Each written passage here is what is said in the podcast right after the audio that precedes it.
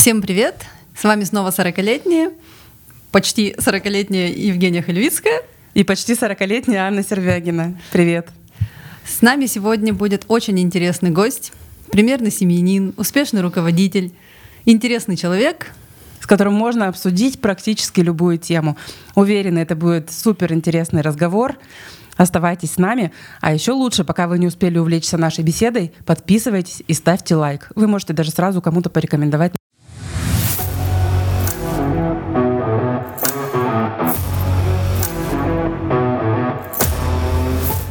Привет, Паша.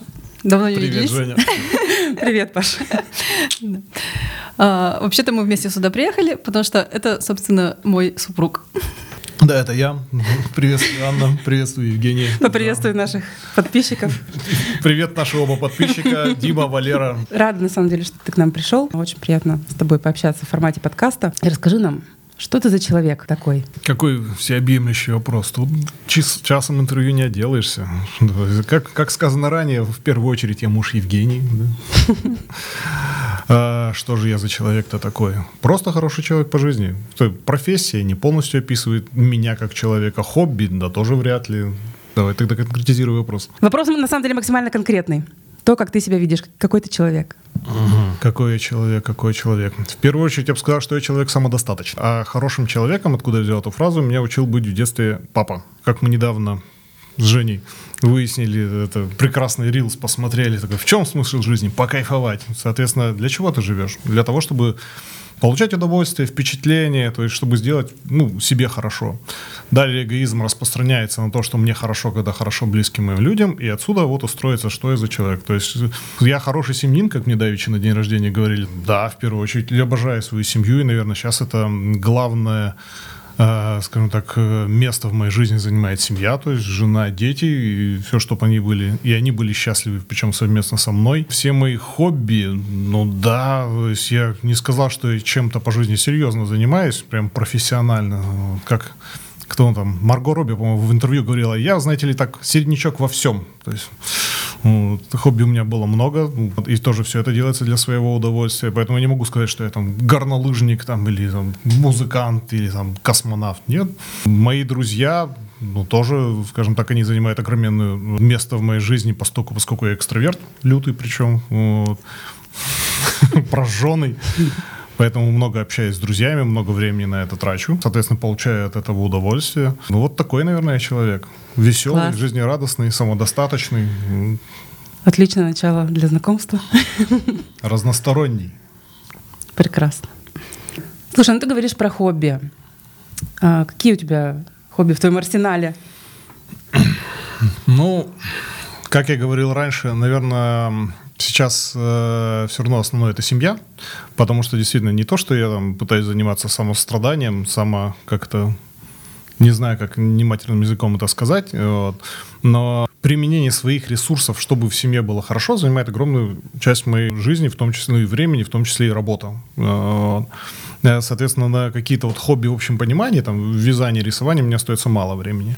Но из того, на что я, наверное, трачу много мыслей, это все-таки, наверное, горные лыжи. Несмотря на то, что мы этим занимаемся там три раза в год, и половину времени мы ставим детей на лыжеборды. Но это то, то есть это же горные лыжи, это не спорт, это образ жизни, то есть это подготовка к отпуску, это обязательно каждый год отпуск горнолыжный. Ну вот, наверное, это то, то немногое, что осталось из кучи видов экстремального спорта, которыми я занимался на любительском уровне. То есть сразу дорогие подписчики, в Red Bull меня не звали. А Вот. ты бы пошел?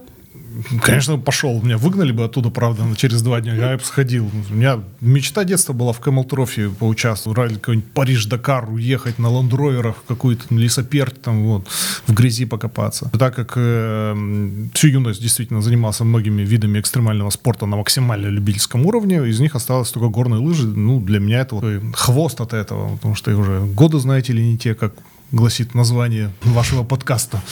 Вот. Это, наверное, раз. Ну-ну-ну, в 40 лет жизнь только начинается. Вот она, вот она и началась. А, вот. Потом сейчас у меня новое хобби. Это в 40 лет на нас свалилась дача.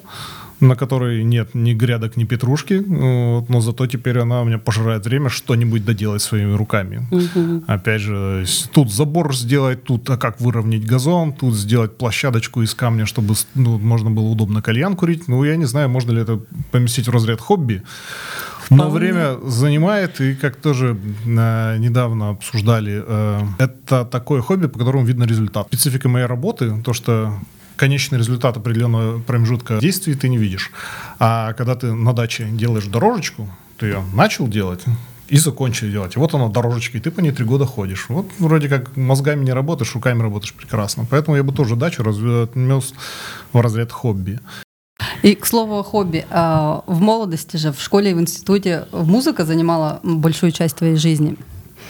О да, в молодости и в юности у меня музыка занимала, скажем так, это было основное, чем я занимался в жизни. Это, помню, было время, это, наверное, был седьмой или восьмой класс, когда на будущий ударник нашей группы пригласил меня поиграть вместе с ним в ансамбле баянистов при нашей школе. И за это нам предоставляли в неограниченный доступ э, пользование студии репетиционной, где, в общем-то, было все инструменты. И вот до этого момента я только умел на акустической гитаре играть пару аккордов. И потом, как говорится, начал играть в орлянку и покатился. Он это приучил меня к рок-музыке. Сначала мы что-то снимали, я громко сказать делали каверы, то есть в то время это не было мейнстримом в 90 каком-то там четвертом-пятом году, но на выпускном концерте мы уже играли свои собственные песни, а до этого устраивали прямо в классе кавер-концерты. Вот. Я смотрел записи лет, наверное, ну, не 5-10 назад, это было ужасно, но нам очень нравилось. И да, действительно, там это было даже разряд не хобби, потому что когда мы стали заниматься более серьезно, стали записывать свои песни, с другой группой вместе мы отремонтировали и, в общем-то, содержали студию репетиционную, и в этой студии я жил. То есть прям ночевал. Приходил из института шел в студию, что-то упражнялся, приходили группы, это давало некоторый небольшой поток денег, на который можно было обновлять оборудование, тут что-то подремонтировать, и там же я ночевал, утром заходил домой в душ и уезжал в институт. Как к этому всему родители относились? Спасибо родителям, они относились с таким пониманием, при том, что, скажем так, денег лишних не было. И когда я пришел сначала, сказал, что вот ну, я отращиваю волосы, буду отращивать себе хвост, носил рубашку на выпуск, сверху джинсовая куртка, тут значок Нирваны, и вот у меня папа, мама инженеры, вот так вот, да, да, дорогой, ну ты же так хочешь. И потом стал зарабатывать первые деньги. На музыке зарабатывать? К сожалению, нет.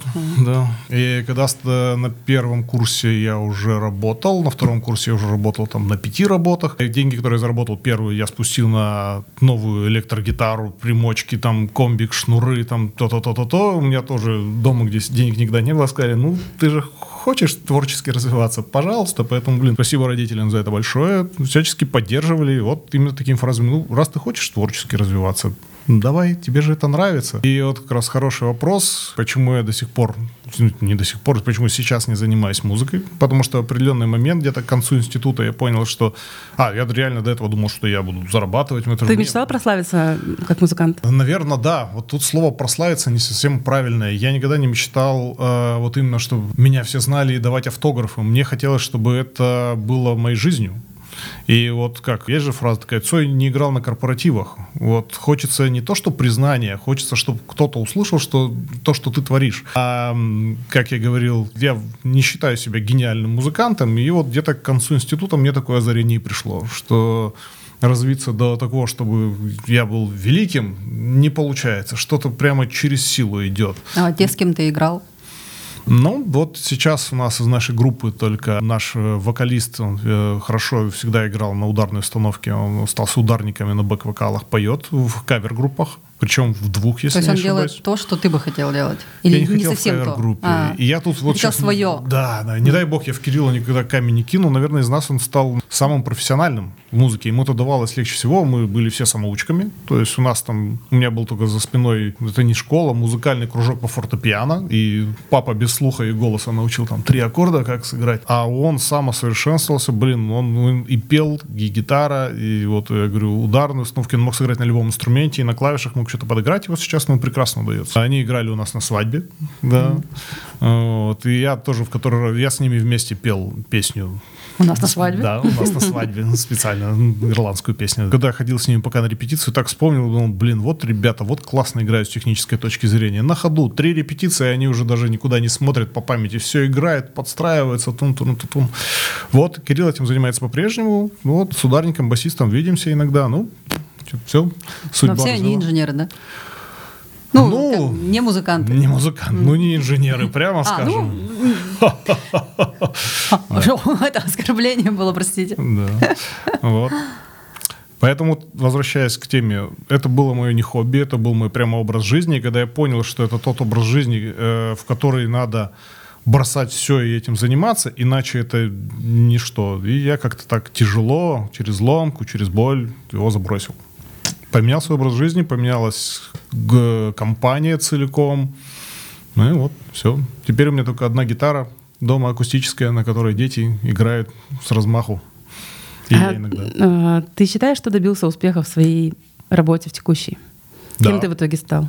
Но сейчас я руководитель. В общем, как, как я приучаю детей, кем папа работает? Руководителем. Какая разница, чего и это, ну. А, успех. У нас такая специфика работы. Я Для наших, опять же, двух подписчиков я работаю наемным руководителем, руковожу подразделением международной компании в Екатеринбурге. И у нас периодически в холдинге принято спрашивать, а что вы считаете достижением за предыдущий период? И поэтому это, скажем так, не дает расслабиться и заставляет себя оценить, что ты сделал. Конечно, добился успеха. Это для меня работа, она приносит некоторое удовольствие как раз каким-то результатам. Тебе легко управлять людьми? Нет, но у меня это получается. То есть легко в смысле, что я это делаю между делом. Нет, это достаточно тяжелая э, и нервная работа. И Что самое работа. сложное для тебя? Самое сложное в работе или в управлении людьми? Именно. Можешь ответить и, и на то, и на другое. Самое тяжелое, я бы сказал, в работе это разочаровываться в людях, потому что работа руководителя подразумевает организацию процесса, и не тебе ли не знать, между прочим, Аня. Когда ты построил процесс, все объяснил, люди поняли, кивнули, ты запустил процесс, проверил, пошел настраивать другой процесс, а там все идет совершенно не так, и ты спрашиваешь, что вы поняли, а оказывается, что поняли тебя не так. И вот когда это нормально объяснить два-три раза, но когда шестого раза человек не понимает, приходится увольнять людей, потому что либо ты делаешь все сам, либо ты меняешь человека. Вот это, наверное, самое тяжелое. А что самое трудное? Да, даже не знаю. Непосредственно действий, которые приходится осуществлять. И трудно это, наверное, слишком большая многозадачность. Когда у тебя шесть процессов идет параллельно, когда у тебя во время звонка три пропущенных, и еще кто-то стоит, у тебя ждет какого-то решения. Вот когда это, скажем так, перебор с этими э, входящими задачами, вот это тяжело. Но это такая тяжесть. Это вот в этом есть работа. То есть я же отвечаю за настройку всех процессов. Как ты увольняешь людей? По-разному. Сейчас я расскажу, там люди посмотрят. Я их потом не волю. По-доброму. За 11 лет работы в этой компании и за 7 лет руководителем предыдущей компании я ни с кем не поругался при увольнении ни разу. То есть я в этом плане приверженец корпоративного стиля управления и всегда объясняю, почему нам надо расстаться человек, как это произошло, предупреждаю о недовольстве со стороны компании, ну и потом Ну, договариваюсь. классно. То есть у тебя там трудовых инспекций, скандалов, этого всего Ну, были удается? скандалы. ну, Никто же не отменял угрозу физической расправы. А сейчас вообще сталкиваетесь с кадровым голоданием? Ну, Как мы в, профессиональное русло зашлись, да. Особенно не на ИТРах, а на рабочих специальностях. Это вообще большая проблема. Рекордно низкая безработица связана не тем, что вдруг нашлось много Да. рабочих мест, а о том, что очень много рабочих мест надо, работать некому. Соответственно, среднее качество персонала за последние полтора года очень сильно снизилось. Причем как ИТРов, так и рабочих специальностей. Э, По ИТРам еще как-то мы справились, то есть, ну, то не буду баян разворачивать, я думаю, мы не уйдем отсюда никогда. А по рабочим специальностям, кроме как деньгами и очень активным поиском и уговорами, ничего не сделать. Вот. И, Да, есть, конечно, проблема. Мы с Женей просто в прошлый раз как раз обсуждали этот вопрос, и я тоже говорю, что такого кризиса кадрового, мне кажется, не было никогда, и просто нехватка острая везде, начиная от хорики, там официанты, повара и заканчивая складами сотрудников. То есть, во-первых, да, людей не хватает, и помимо этого еще все хотят быть блогерами и айтишниками. Вот, вот, вот, да. Э, Руками работать никто не рвется. Да, ну, к сожалению, да, причем не только руками, да и головой никто работать не рвется. Но тут, опять же, у меня есть свое мнение на все. Так, и мы за этим тебя и позвали. Проблема, э, скажем так, я ни в коем случае никогда не обвиню никого из блогеров в том, что они делают что-то плохое. Э, я обвиню всех остальных, что они это смотрят и слушают и потребляют этот контент. И поэтому, как у нас есть вечный спор с братом по поводу там цензуры и роли государства, я бы нафиг все ограничил вообще. Я телефон запретил пользование там больше двух часов в день, кроме звонков. Почему? Ну, потому что да, человек, организм делает то, что ему проще. Им нравится потребление бесполезного контента. Вот я сам себя на этом ловлю, я тоже человек, но э, большинство людей э, обладает очень низкой самодисциплиной, и поэтому, да, контент потребляют рекламодатели, в общем-то, тоже бизнес достаточно социально безответственный. Это все подпитывается э, соответствующими донатами со стороны маркетинга, и это процветает, да, на заводах работать некому. И как раз э, мне приходится поднять зарплату в этом году там на 20 с лишним процентов для кладовщика, потому что он потратит эти деньги не на повышение качества продуктовой корзины, а потому что он сам заплатит за рекламу. Ну, угу. Через три колена, но тем не менее вот туда уйдут эти деньги. Мне за это очень обидно. Но тем не менее вы повышаете зарплату? Да, конечно. Зарплату мы однозначно повышаем, причем ориентируемся не на инфляцию, тем более официально назначенную, а на индекс э, цен. По поводу бесполезного контента. Вернемся к музыке. Да. У нас тут, тут стена непонимания. Да, что за музыка? Считаешь ли ты, что раньше было лучше, раньше музыка была качественнее, сейчас только бесполезный контент? Как ты к этому относишься? К современной музыке и к, к старой музыке? Однозначно нет. Я не считаю, что раньше было лучше. Вот пример, где же я, не, не вспомню сейчас, чья конкретно пародия. В Comedy Club, если не ошибаюсь, можно же рекламировать? У нас же подкаст. Да. У нас все можно. Да. Ну, даже зарплаты называть можно. Но мы не будем. А в Comedy Club была пародия на современную, ну не поп-эстрада, а и рэперов, и я не знаю, как стиль музыки назвать. И там была шутка, что ну, вы говорите вот так вот это, соблюдать рифмы теперь вовсе не обязательно. То есть даже если брать вот эту музыку, где не обязательно соблюдается рифм, ритм и все что угодно, то есть специально вот такой интонация петь, мне это может быть э, неприемлемо внутренне, но я вот как большой любитель и ценитель рок-музыки, который до этого слушал техно, а потом слушал, стал слушать все подряд, я могу сказать, э, и пусть меня кинут камни, что, например, у Цоя группа с технической точки зрения играла достаточно слабо. Но музыка обладает мощнейшей харизмой, ее до сих пор слушают. И я с большим удовольствием сейчас переслушивал концерт Цоя несколько раз прям по кругу. Сейчас концерт Цоя. Не знаю даже, какие музыканты под его голос давали концерты с живой качественной обработкой. Для меня эта музыка прям новый жизнь обрела. И это не значит, что я не слушаю ту музыку. Так вот, Цой э, с мощнейшим социальным подтекстом, с очень мощной харизмой делая песни, с технической, то, что сейчас вот такая вот мода, и это слушают, ну так слушают ведь. Ну, а я... запретить всем этим тиктокерам выходить на сцену, значит, становиться музыкантами. Все, кому, кому не лень, становятся музыкантами. Вот Например, Бузова. Бузова, Милохин а... просто. Бузова и Милохин. Да, да, не просто так Женя это говорит, потому что я конкретно в нее выплескиваю свое негодование, но я это делаю следующим образом. Бузова молодец. Это это сто процентов. Этот, этот продукт потребляет. Да. Мне претензии к тем, кто это потребляет, и это начнись. Вот. И мне это не нравится. Вот. Ну, что делать? Вот пусть делают, пусть творят. Цензуру, да, ввести? Да нет, нет? здесь же. Ну, как? цензура в плане, там, не знаю, только после предъявления корочки о музыкальном образовании. Не, ни в коем случае, не, не, не. Тогда у нас умрет вообще культура, сама культура развития музыки. То есть здесь э, должен быть абсолютно свободный вход в музыку, в любую. Я там научился передеть под мышкой музыкально. Все, ништяк, выпускаем альбом, пожалуйста. Мне не нравится, что сейчас, ну как сейчас, наши неполные 50. Ваши людям не нашего возраста не следует говорить люди нашего возраста. А, значит, мне не нравится коммерциализация этого. Мне не нравится, что сейчас э, люди на том же самом корпоративе могут заработать какие-то бешеные деньги. Вот у меня это есть внутреннее недовольство, потому что э, музыкой занимается ради денег. Не будет великой музыки ради денег. Цой, я шутку mm. шутил же, Цой не играл на корпоративах, Кобейн не играл на корпоративах.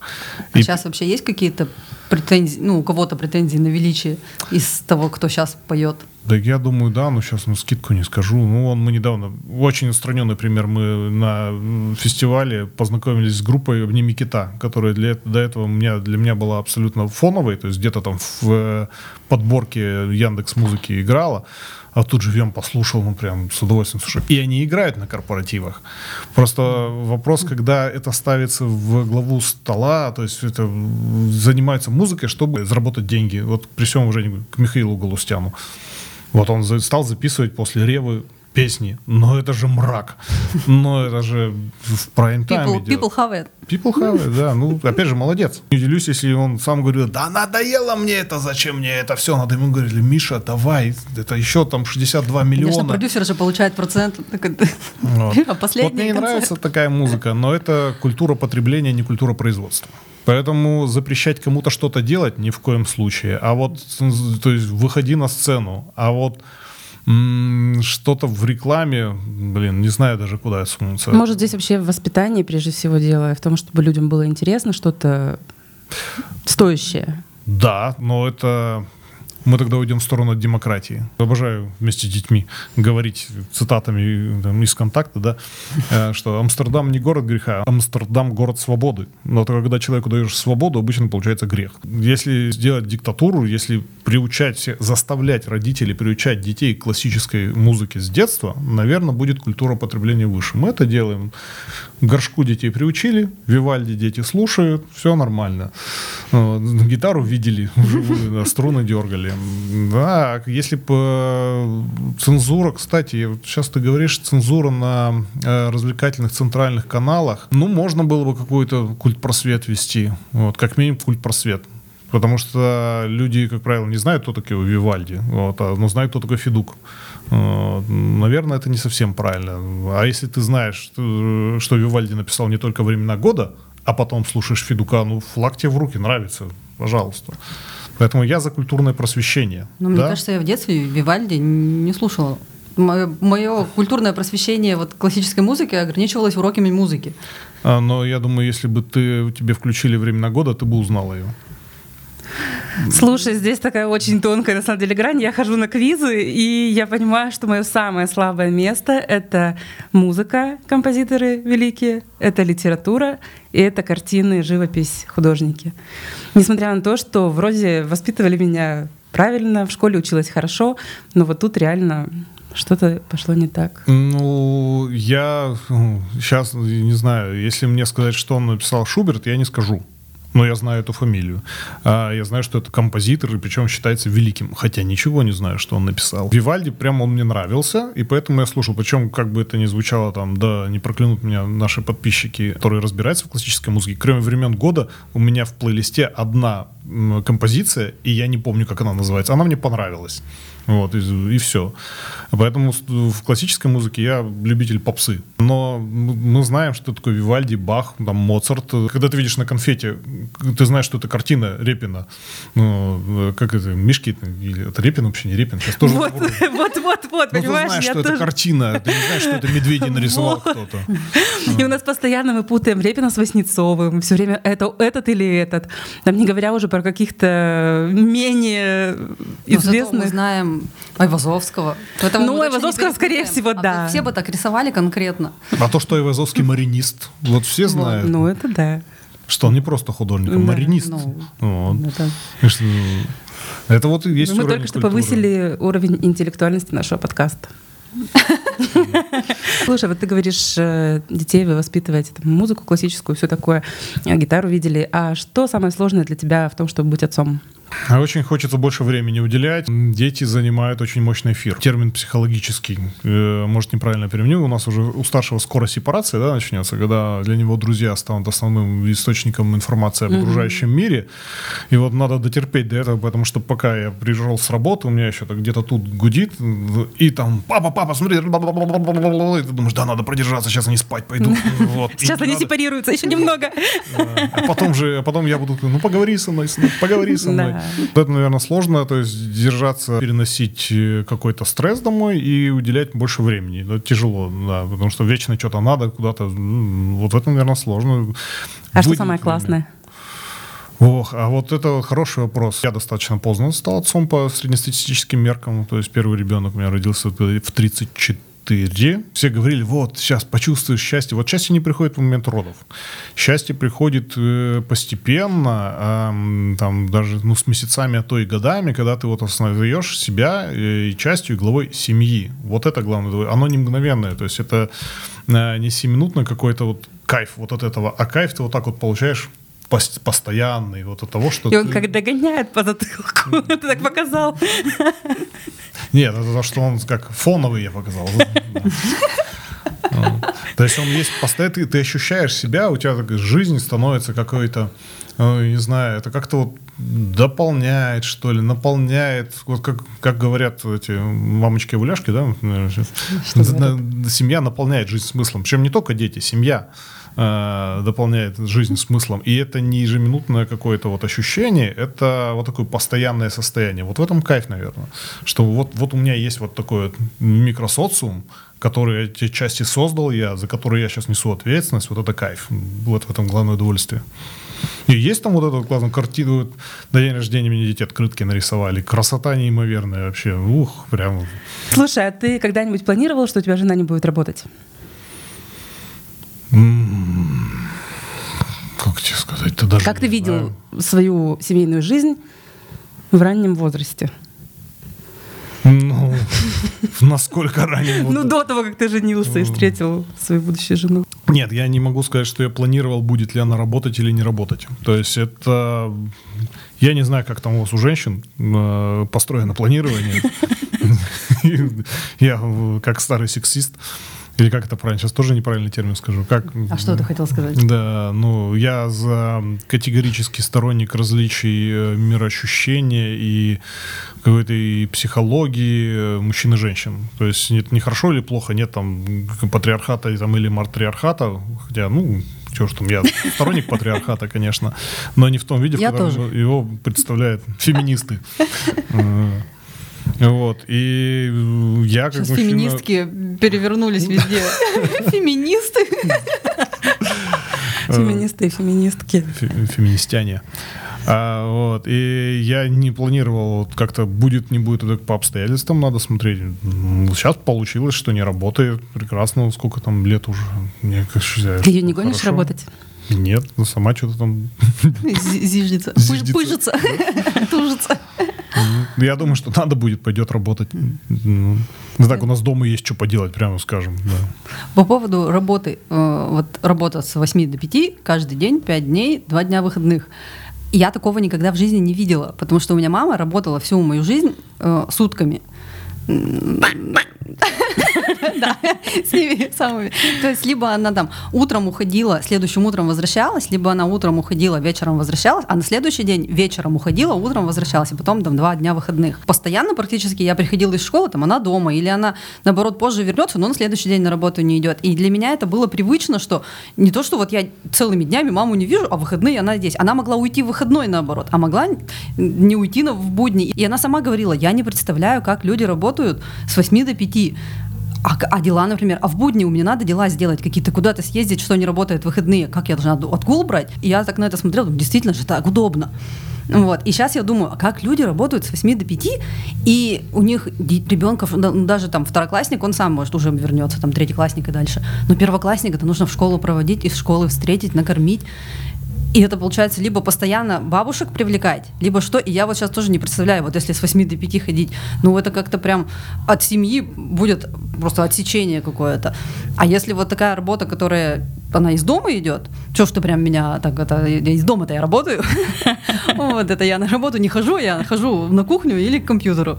У меня работа есть. Но вот так вот просто ушел, пришел, и детей встречают бабушки, кормят бабушки, там уроки, на какие-то вопросы отвечают бабушки, а ну, это, это как-то перебор. Ну, почему? Вот. Тут э, я так вырос, в общем-то, и причем что... А если, вот кто как вырос? У меня, если мать там работала с 8 до 5, а, то отец работал, особенно когда, получается, в 90-е больше гораздо, и Правильно же говорят, что воспитание это ребенка не только когда ты рядом с ним находишься, воспитание в том числе, когда ну, ты там на работе. И мне там, я не скажу, что отца было мало в жизни, хотя он возвращался поздно, там я его мог увидеть там час в день, вот, у него еще там дома какие-то дела, и потом утром я просыпаюсь, и он уже уехал. То есть там сепарации нет, ее хватает вот так вот там по выходным. Зато я помню, как в выходные мы ездили на шартаж зимой из э, снега домики строили, и этого хватает. Вот. Ну да, так живут бабушки. Нет, я тут даже не в смысле, что детям будет не хватать меня или мне детей, а вот именно что сама вот сам процесс, как это должно быть устроено. Вот, я в этом плане даже больше... Это по-другому. Чем отличается мужская и женская дружба? Мужская, в смысле, мужчина между мужчинами? Да. В моем понимании фундаментально ничем. Если уж докапываться, то дружба это все-таки нечто бескорыстное и не требующее постоянного общения даже. То есть правильная дружба, она можно, ты можешь полгода не видеть человека, и потом вы общаетесь, как будто только что виделись. То есть это некоторое а, такое химия какая-то есть. Поэтому я отсекаю некоторую меркантильную дружбу, когда не, не деньги какие-то нужны а от одного другому, а есть какая-то зависимость в чем-то вот физическом прям. Возможно, даже там во влиянии. Возможно, нужен более там сильный человек, то есть или наоборот, более слабый человек нужен человеку. Вот такая дружба, она не держится. То есть она сразу рвется при отсутствии постоянного общения, и это не дружба. А вот дружба — это когда душевно близкий человек. И вот на уровне взаимоотношений мужчина, мужчина, женщина, женщина-женщина, она не отличается. А вот то отличие между мужчинами и женщинами, о котором я говорю, что они думают по-разному, есть разная логика, есть разная психология, вот там, да, наверное, на это и будет отличаться. Я только не знаю, как это вот так на скидку описать. Mm-hmm. Вот все шутки про мужскую и женскую дружбу, они отчасти шутки. Вот, наверное, если все стереотипы перечислить, что-то в этом есть. Возможно ли дружба между мужчиной и женщиной? Провокационный вопрос, но если в односложно отвечать нет. В формате чисто мужчина и женщина именно как дружба, не исключаю, что есть где-то волшебные люди, но, наверное, нет. То есть это все равно будет какой-то иметь, во-первых, сексуальный подтекст, а во-вторых, вот эта разность психологии, она, ну, она другая будет. Э, и вот давайте, если сейчас закопаемся в определение дружба, что это такое, там, а что, э, что вытекает из дружбы, ну, Друг это вот дружбан, братушонок, как бы Женя не любила это слово. Вот, ну, не знаю как-то. Может, я со своей колокольни, но не могу представить, что я вне в формате чисто у меня есть именно прям друг. Девушка не могу представить. У меня с женой есть подруга, которая считается моим другом, да. Но у меня с женой, здесь мы оба знаем. А вот так вот, ну... Что чисто... ты пошел с кем-то, с другой женщиной в кино, такого быть не может. Нет, то есть это должна быть какая-то экстраординарная ситуация, да. Ну, тут вопрос отношений. Типа а, мы хотели пойти в две пары, и вдруг ни я, ни Кравцов не смогли. Да. И тут мне срочно надо не жить, не быть этот фильм посмотреть, и мы с Лерой поперлись в кино. Вот. А, поэтому вот дружба отдельно, то есть что у меня есть друг, девушка, который, там, с которой Женя не общается, не могу представить. А По... я могу, я тоже не могу представить. А вот что у меня есть друг мужчина, с которым ты не общаешься, очень даже хорошо представляется почему-то. И, кстати, что ты думаешь, Паша, по этому поводу?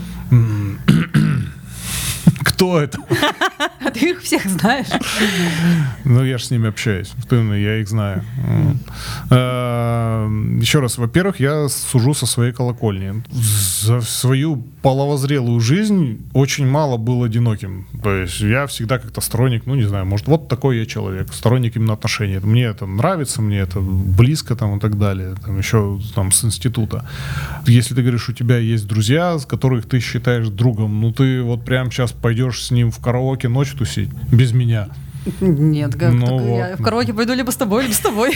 Ну Все вот. тут. Так я об этом же. У меня же есть э, знакомые там э, девушки, которые мне до- достались ранее. Но ты их тоже всех знаешь. Я с ними в караоке тоже не хожу. Вот, Без примерно без меня. Да. И опять же, ты с моими друзьями, бывшими моими, ныне нашими общими друзьями в караоке можешь пойти? Можешь. Без меня. Поэтому, наверное, прямой ответ на может ли быть мужа-женская дружба в том контексте, в котором все ее слышат и понимают, нет. Ну вот не надо оправдывать, что это моя подруга, слушай, мне с ней надо сходить пиво попить. Ну нет.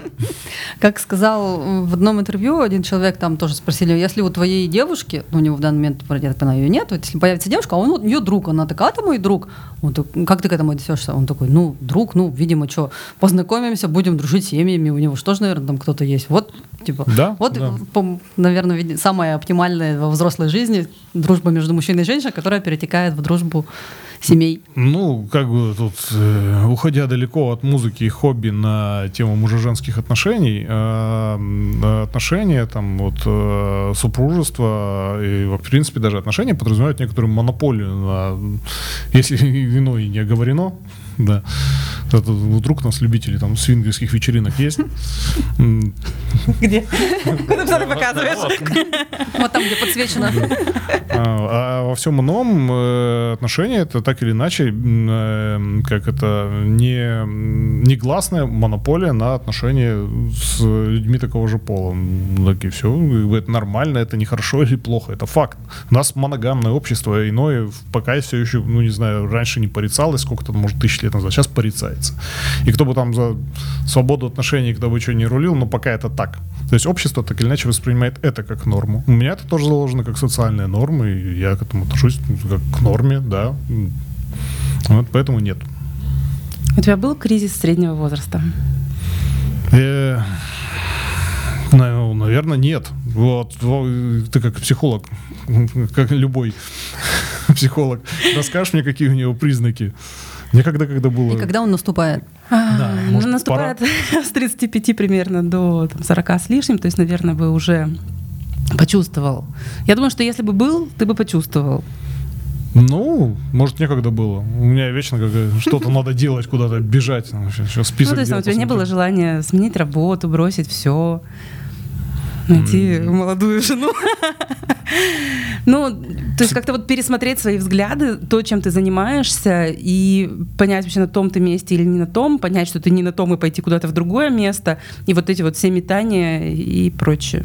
Давай разделим. А, значит, по поводу сменить работу, это перманентное состояние, при том, что я работаю, говорю, вот последние 20 лет у меня два места работы. Вот. Но, тем не менее, я всегда думаю, я не считаю, что у меня там паспорт украли э, на работе, и каждый день хожу с мыслью, что меня могут сегодня уволить, ну, это нормально. То есть это честная наемная работа. Поэтому периодически мысли о смене работы возникают, но они не привязаны к кризису. У меня так и было, что что-то мне не нравится, там, недостаточно, надоело, скучно. Оно накатывает, иногда откатывает. Ну, вот. Ну, здесь больше речь именно о смене сферы. То есть вот я работала, руководила компанией 100 человек и решила быть психологом. Это вот оно. Ну, нет, у меня такое было, но оно, я ж не знаю, что в мои неполные 50, может, оно после 35 началось.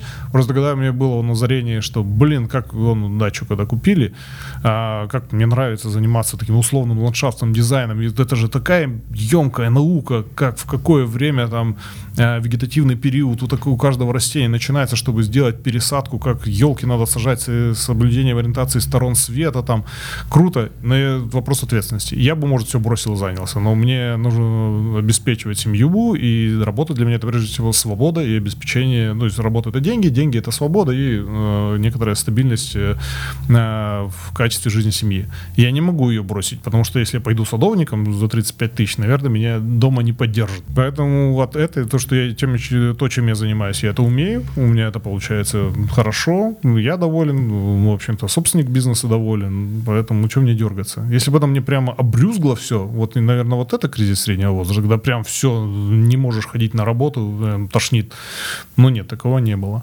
А по поводу сменить на молодую жену, я женился достаточно поздно, и, ну не знаю, вот мы не полный 50, это пока доставляет мне Самая постоянно молодая жена. удовольствие, да.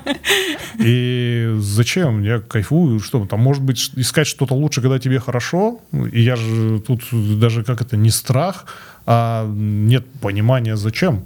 То есть я до сих пор не понимаю, там, как люди так женились, что потом разводятся. Так ты подумай, ты же, в общем-то, слово дал, в конце концов, что тетенька паспорт тебе, тебе печать поставила с подписью. Тебе для этого и говорят, вы подумайте после того, как заявление подали. Ну, он, а дальше что? Ну, может, мне с женой повезло просто. Не исключено. Ты счастливый человек? Конечно. Кто бы сомневался. Не видно? Башка седая, весь счастливый, да? Паш, спасибо тебе большое, что пришел. Спасибо, что позвали. Зовите еще. Обязательно. Интересно с тобой поговорить. Еще много есть тем, которые хотелось бы обсудить, поэтому будем да. ждать в гости. Да, спасибо, спасибо. Пока. Пока. Пока-пока.